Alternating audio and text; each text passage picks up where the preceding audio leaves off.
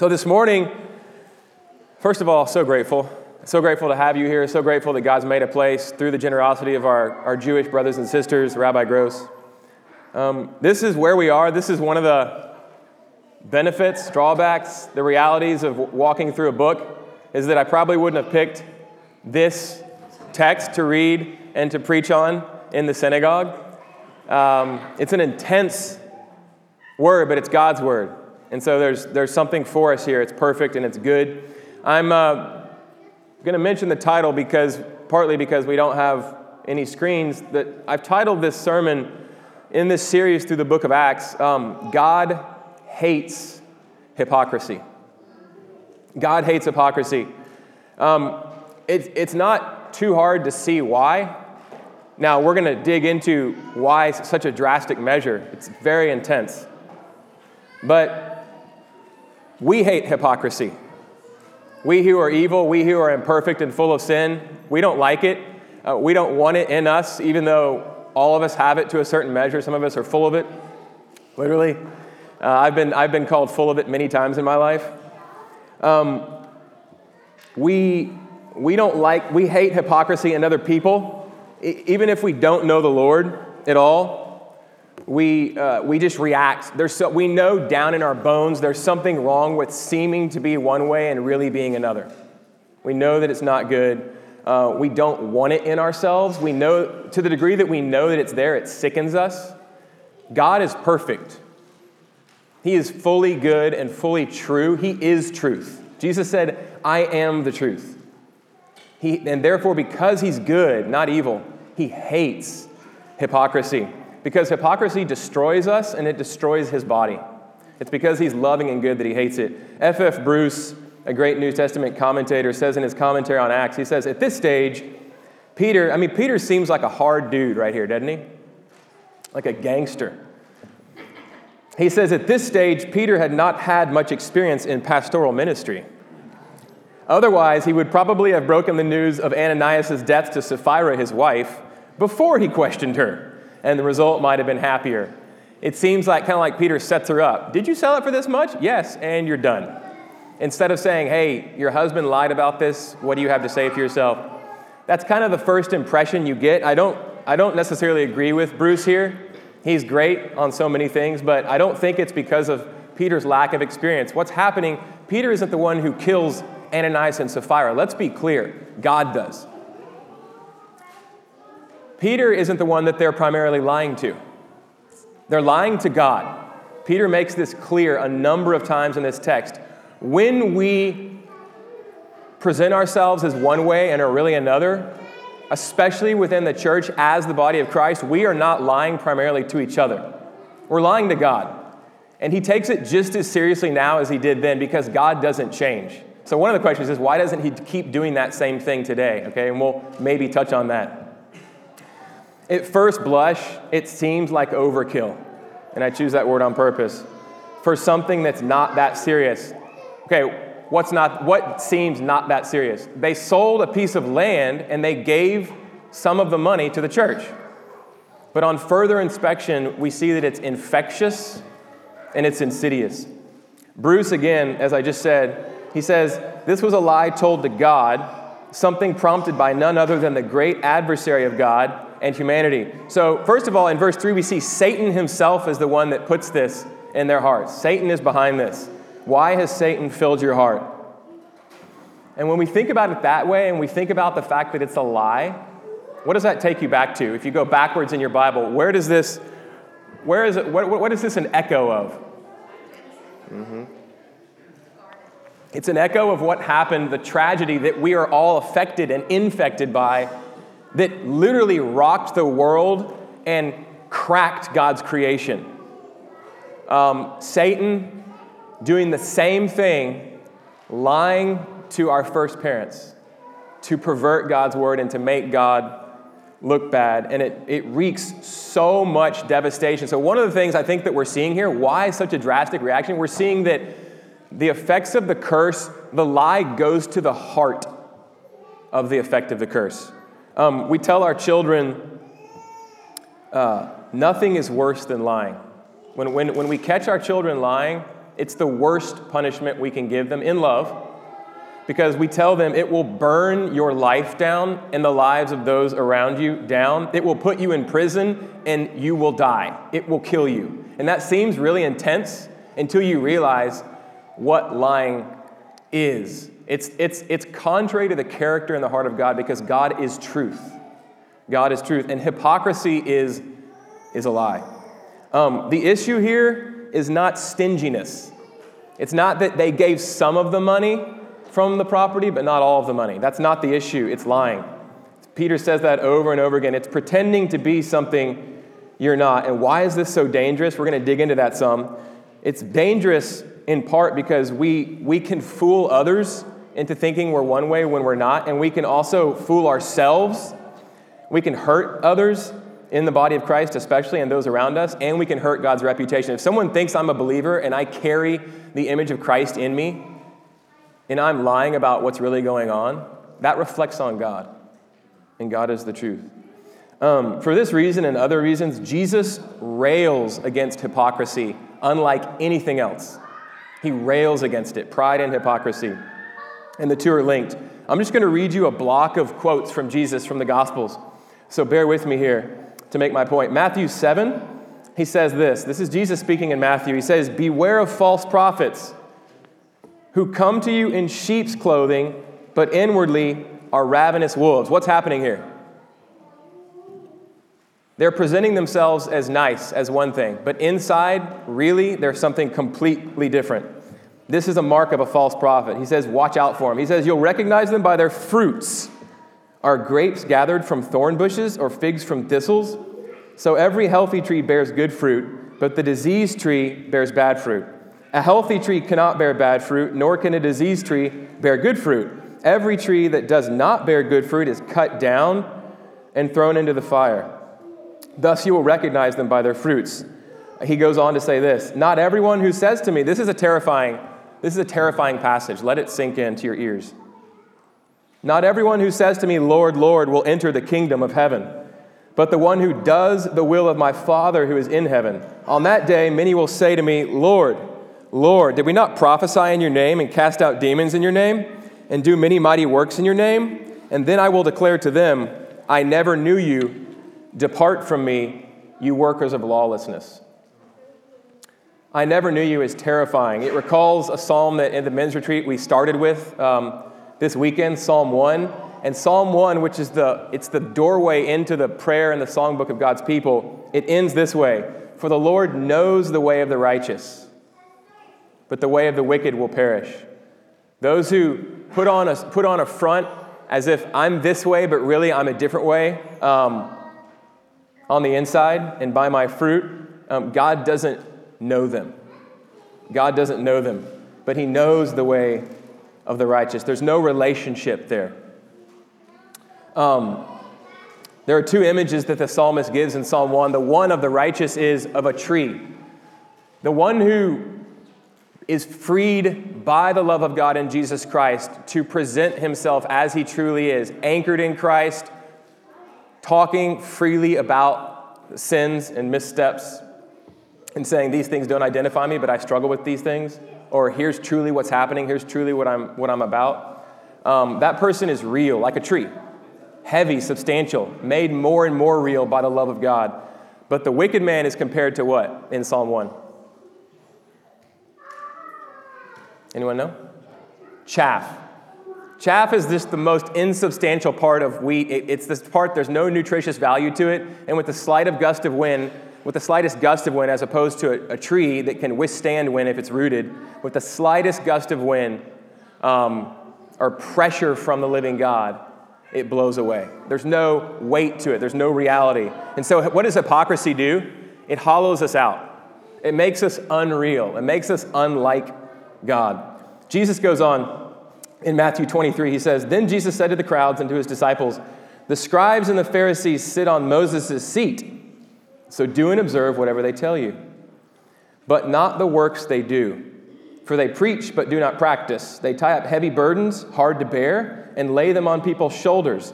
But they themselves are not willing to move them with their finger. They do all these deeds. Here's, here, here it is in a nutshell They do all these deeds to be seen by others. For they make their phylacteries broad and their fringes long, and they love the place of honor at feasts and the best seats in the synagogues. They want to appear a certain way, they want to appear favored and righteous. And greetings in the marketplace and being called rabbi by others. The, the essence of all this is that they do, hypocrites do their deeds to be seen by others in a good light. Again, Jesus goes on, he says, Woe to you. In other words, you are cursed. You don't want Jesus saying that to you. Woe to you, scribes and Pharisees, hypocrites, for you clean the outside of the cup and the plate. You do everything you do. How much does this describe our culture? You do everything you do for appearance to look a certain way to the world, to look perfect, to put on a good front. Jesus rails against this. He says, You outwardly appear beautiful, but within you're what? full of dead people's bones and uncleanness. So you also outwardly appear righteous to others, but within you are full of hypocrisy and lawlessness. So we're saying, I'm God's, I'm God's, but inwardly we're hateful, we're full of lust and perversion and anxiety, and it doesn't reflect well at all on the living God. We're telling the world we are his children and we're, act- and we're acting. So hypocrites means pretenders, actors, or dissemblers, which is a liar. This is what Ananias and Sapphira are guilty of. They do their deeds to be seen by others. This, um, I spent some time recently meditating on the Sermon on the Mount, uh, Matthew 5 through 7, which is where Jesus preaches to some people on a mount or on a hill for three chapters. and uh, he, well, yeah, three chapters in our text. It didn't take very long. It was a short sermon, but power packed. In chapter 6 in particular, one thing I noticed is that in the middle of his sermon, he talks about giving, prayer, and fasting. Giving, prayer, and fasting. And he says the Pharisees give, and we, can, we tend to do this in our flesh. We do it this way. When we give, we give to be seen by others. When we pray, when the Pharisees pray, the Pharisees pray to be seen by others. They pray in the marketplace, they pray out loud, they pray looking up at heaven so that everyone can see that they're, they're pious. When, when the Pharisees fast, when we fast, we can fast so that everyone sees that we are miserable. What's the point? The point is, I, my religion is about other people thinking that I'm great. God hates this. The point is this the point of all that is this that hit me God doesn't care about any of that. What does He care about? Our hearts. He says, quite the contrary, when you give, give in secret so your right hand doesn't know what your left hand is doing. When you pray, go into a closet. Who's going to see you and hear you? No one but the one who counts, God. He will see you and He will hear you and He will answer. And at the same time, He says, when you fast, look like you are the happiest person on the planet. Look like you just ate a steak dinner. Anoint your face, take a shower, put a smile on your face. In other words, because God sees. God sees in secret, He sees all the way down to the very core of our hearts. And that's what, that's not a new teaching. The whole time Jesus is teaching, He's showing us the heart of the law, of the Hebrew Bible. And He's, he's taken us straight to the heart of what the Jews call the Shema. Deuteronomy 6, where, Jesus, where God says, I am the Lord your God, the Lord is one, and you shall love the Lord your God with all of your heart. And he goes on. And the heart in the Hebrew mindset holds the entire person together. It is the core of your constitution. It's your affections, it's your will, it's your intelligence. God, this is what God cares about. This is what God cares about. Why is hypocrisy so dangerous? Kind of drilling a little bit more into that. It keeps us from God. God wants us with Him to know Him as we are and to be honest about our state. Why does it keep us from God? Because it makes us, it convinces us and those around us that we are doing okay. But the first step toward God is to drop the knee and go, I'm not okay. I need what you came to give me in the person of your Son, Jesus Christ. You came to live a life that I should live before you and cannot. And you came to die the death in my place that I deserve on the cross. And hypocrisy keeps us from this. Hypocrisy keeps us from seeing our miserable state, how we truly are. And it convinces us that God cares about what other people see, and He doesn't. Thank God. There's an incident like this in the Old Testament. There's an incident that um, this is almost certainly, God is almost certainly bringing to mind um, through taking the life of Ananias and Sapphira. It's in Leviticus, the third book of the Bible, chapter 10. God has just given a ton of material on the tabernacle in the wilderness and how we are to approach Him. It has to be exactly according to His revelation through Moses to His people about, according to His word exactly. This is how you offer innocent sacrifice. This is how the sacrifice takes your place. This is how you come to me, according to my word, not according to your ideas, according to my ideas. Trust me. What do the two sons of Levi, the priest, Nadab and Abihu, what do they do? They do it their way. The Frank Sinatra way, you know, the Frank Sinatra way, right? He has that I, I did it my way song. They do it their way. They offer what's called unauthorized fire. They go and do what seems good to them, and they offer this unauthorized fire to God, and what happens to them? The fire comes out from, the fire of God comes out and burns them to a crisp and kills them. God kills them, takes their lives, because they are, they are, appro- they are trying to approach God as they see fit. And He's saying, You can't approach me in any old way. Just like you can't approach the sun casually in any old way, it will burn you up. Um, what is he saying? He's saying, he's saying there, and he's saying here, the, the, I have given you a way of approach. I have given you a safe way of approach. It's according to my word, just like it was in Leviticus. It's still according to my word, and my word made flesh is my son, Jesus Christ. Believe on him. Come to me through him. John 10, Jesus said, I am the door. No one comes to the Father but through me. I am the way. I have come that you might have life. I have come, arms outstretched on the cross, that you might have open access to the Father and not be burned up. And here's the thing be able to be honest. That's the thing. To be able to say, I'm a sinner, I, that's why you died in my place, because I am this way on the inside, and for the first time in my life, I can be honest about that and be accepted because you were rejected for me. That's why God sent his son, who is his word, who is the way to know him. And so, this terrifying account strikes at the heart of what the gospel is.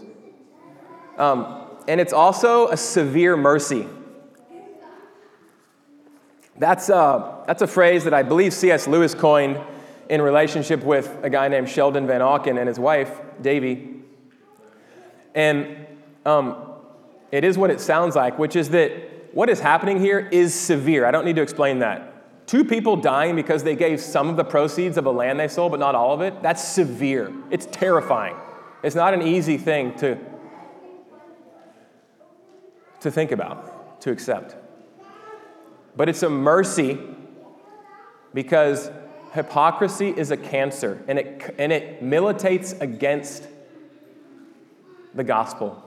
The gospel means that we have to be honest about our estate. And our estate is that we are desperately lost. If we weren't, if there were any other way to come to God, He wouldn't have sent His Son to suffer as He did in our place. So, cutting out the cancer and the fear going out throughout all the church, and the church being sobered and going, Whoa, God is serious. He is serious about truth. He is serious about not appearances, but about how we really are. And He is serious about the gospel, allowing us to open up about what's on the inside and saying, Jesus Christ took care of that. I can come as I am, and I need to, and be honest about uh, about how I am with the living God and with his body and with the world, and to hang my hat on and my security on who, G- who I am in Christ and not who I'm trying to make myself out to be. This is the gospel. So it's a severe mercy, it's a cutting out of the cancer, it's probably a saving of many lives, and it's, and it's preserving the, um, the world's understanding of the holiness of God so that people might be saved. Because God cannot compromise on his holiness, which is why he sent his son to die. It's that serious. There's no other way. Verse 11 says that great fear falls on the church and all who hear of it outside the church. I like F.F. Bruce's comment. I actually agree with him here.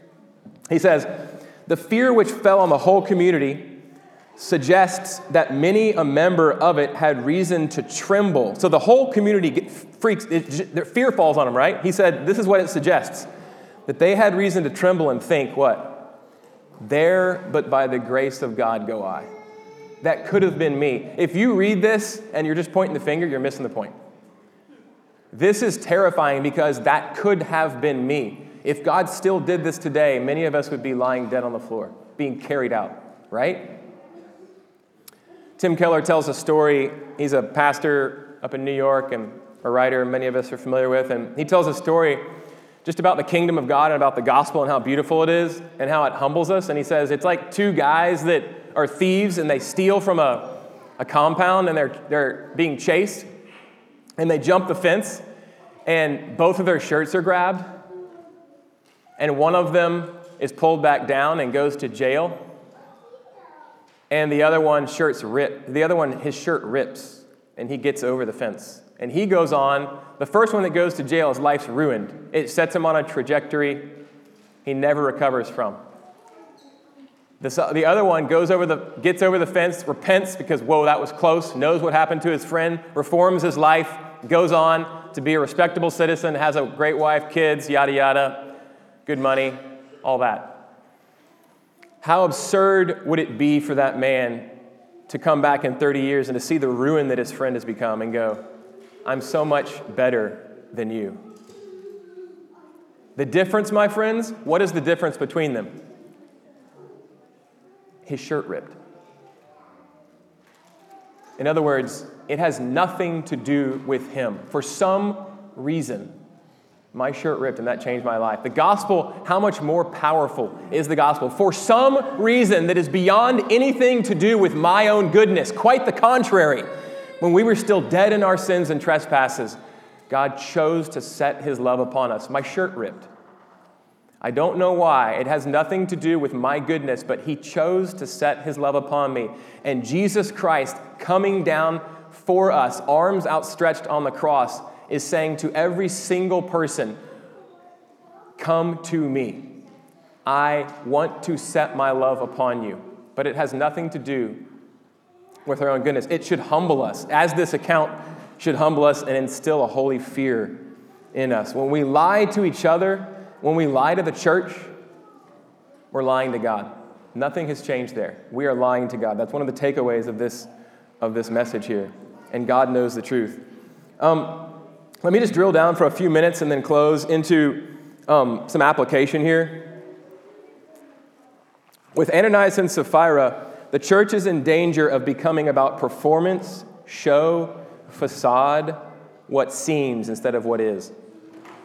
And can I say that being here this morning through the kindness of our friends is a sort of, it's a, just like a, it's a kind of a simple reminder um, of the fact that w- the church isn't about, we didn't get to, like, this isn't, there's no, they were unplugged.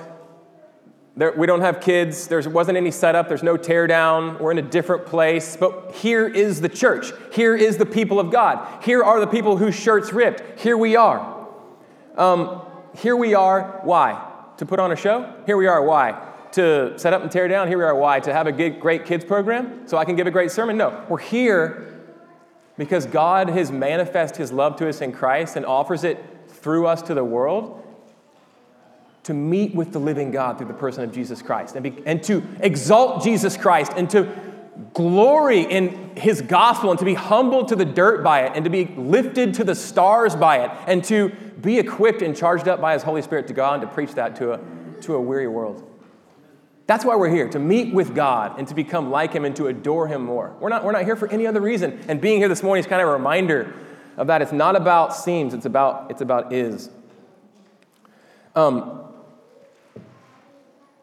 how much of what we do Sunday morning is an act? Uh, Pierre uh, and his wife, I can't remember her name, uh, I saw them in the parking lot of Whole Foods. They came and visited. They were, I think, no, they were at the first of the multi faith talks at uh, at the Braeswood, at uh, Rabbi Morgan's um, synagogue. They weren't here and they weren't at the third one. Um, and they come to worship with us once or twice. He's from Haiti and spent time up in New York. But they were telling me a story. I saw him this week in the Whole Foods parking lot, and they basically like had a prayer revival meeting over me in the parking lot. I later saw somebody, and he's like, "Man, I saw, I saw you getting prayed over, over at Whole Foods." I was like, "Prayed over? I was working. I, I, did, I always just work at Whole Foods." Like, oh yeah, Pierre and his wife were praying, praying the fire down on me in the middle of the parking lot. So some person saw me uh, getting prayed over, which is great. But they said they went on about how they visited a lot of churches in Houston when they came down from New York. They're kind of like itinerant uh, preachers and pastors and itinerant encouragers in the church. And they said, Man, we've wept in many a parking lot after the church services because so much of it is just an act, a charade. It's just a show. Um, a more important question, though, is not are we, are we performing on Sundays, but are we performing Monday through Saturday? because we are the church. We are God's people. We are His temple, right? Which is sort of what I'm going to close with. Um, is the way that we live an act? Is it, is it a facade? Is it a front? Um, we are the church, the temple of the living God, and we carry His holy presence and person in us. This is a life and death reality. Is the way that we carry on, the way that we speak and act, are we trifling? Are we acting? Do we understand who we're dealing with? That God has called us to be holy. There's another episode in the Old Testament that this is almost certainly recalling, and it's the episode where Israel has just come in to the promised land. After 400 years in Egypt and 40 years in the wilderness, he's brought his people across the Jordan into Jericho, and they've been victorious there because God has brought the walls down. And they go on to fight, I think it might be at Ai, and God says, Don't take a single thing, destroy it all as a sacrifice to me. But what happens? Achan. Achan takes a gold bar and he hides it, and God knows, God sees. And what happens? The whole body suffers, and hundreds die in war because of this one man's sin. One of the things that this is telling us and reminding us of is that everyone suffers when there's hypocrisy in the church. It's not just, it's not just you. We are organically connected, right? What is this, what is this story about Ananias and Sapphira? What is it right up against? Nathaniel didn't start with two, two people dying because of their duplicity. He started with these acts of generosity. He started with the act of Barnabas selling a piece of land and giving all the proceeds. And then by contrast, they come and they sell their land, but they lie about how much they're giving. They could have, Peter says, you could have kept the whole thing for yourself. You never had to sell it in the first place. And when you did sell it, you could have given any part of it a dollar, a hundred dollars. Just tell us the truth. That's what God cares about. He doesn't care about how much you give in this case. Be honest about it. But what is the, why, what, what explains the generosity of the early church? Is it because they had bigger hearts than we do? The Holy Spirit and their understanding what is true about us. They're actually believing what is true about us, which is that they were made a family through what Christ had done. He had paid for their sins, risen from the grave, and started something new. They were made a family, and it's not hard to sacrifice for family, right? They were made a body and it's not hard for the arm to take care of a gash in the leg. The, the arm isn't like, man, what a sacrifice. When the arm takes care of a gash in the leg, he does that because he knows he's connected and it, it affects the whole body. The arm is affected when the leg is hurting. That's what Christ has brought us into. So there ought not to be poor among us. We ought to provide for each other's needs because of who we are in Jesus Christ, because of what he's brought us into. We are alive because he's alive. Our sins are done away with because he crucified them on the cross. And he invites anyone who will believe on him to come into that. Anyone, regardless of their past. Right? Um, we, of all people, should be truth tellers because we can be. We have nothing to hide. He was exposed on the cross and shamed so that we could be covered. This doesn't mean that we cover up, it means we can be open. It means we can open up. He became what he was not, sin, so that we could become what he was and is, righteous. Right? And so because that's our identity, we can talk about we can be honest about here's what I'm struggling with. We can do that in community. We can do that with people we don't even know. Oh, don't be freaky about it. We know who we are. Our, our, our behavior doesn't identify us, right? His person does, His act, His character. We can do that in our parish families. We can do that here. We can do that in our anchor groups. We can do that as we disciple. Um, I'll finish with this. There are two there are two results that we look at in the last verse, verse 11, two consequences, um, two ways that people, that, two things people do. The first is that people fear the church. They look at the church and they go, Whoa, we're not sure if we want to be a part of that because this is serious. Can I ask you this? Does that happen today? Quite the contrary. People laugh at the church. God, my prayer, not that is that people would die, my prayer is not that we would drop dead out of hypocrisy, but that God would so arrest us by the truth of the fact that He has not changed and He's called us to be a holy people because of Jesus Christ, because He cares about our hearts, that there would be a fear on people. And they would go, God, something is happening, God is among them. And they would, they would consider the cost. And the second thing that happens is that it says that everyone held the church in high esteem. Let me ask you this does that happen today? No. Not, again, quite the contrary. This is what God has called us to, this is what He's made the church for. Um, wouldn't that be wonderful? Would you do it here and would you do it now, Lord, Lord God? Let's pray. Lord, I thank you for this hard word. I thank you for this good word. I thank you for your Holy Spirit. I thank you that when we speak and act, we speak and act in your presence, that you're actually with us and you actually care about every word and every single thing that's in our hearts. I thank you that we are identified by Jesus Christ the righteous and not by our own sins and foibles. He has nailed them to the cross, He has made us clean. Would you save us? Would you save through us? Would you purify your bride? Would you eliminate hypocrisy? Make us an honest people. In Jesus' name, amen.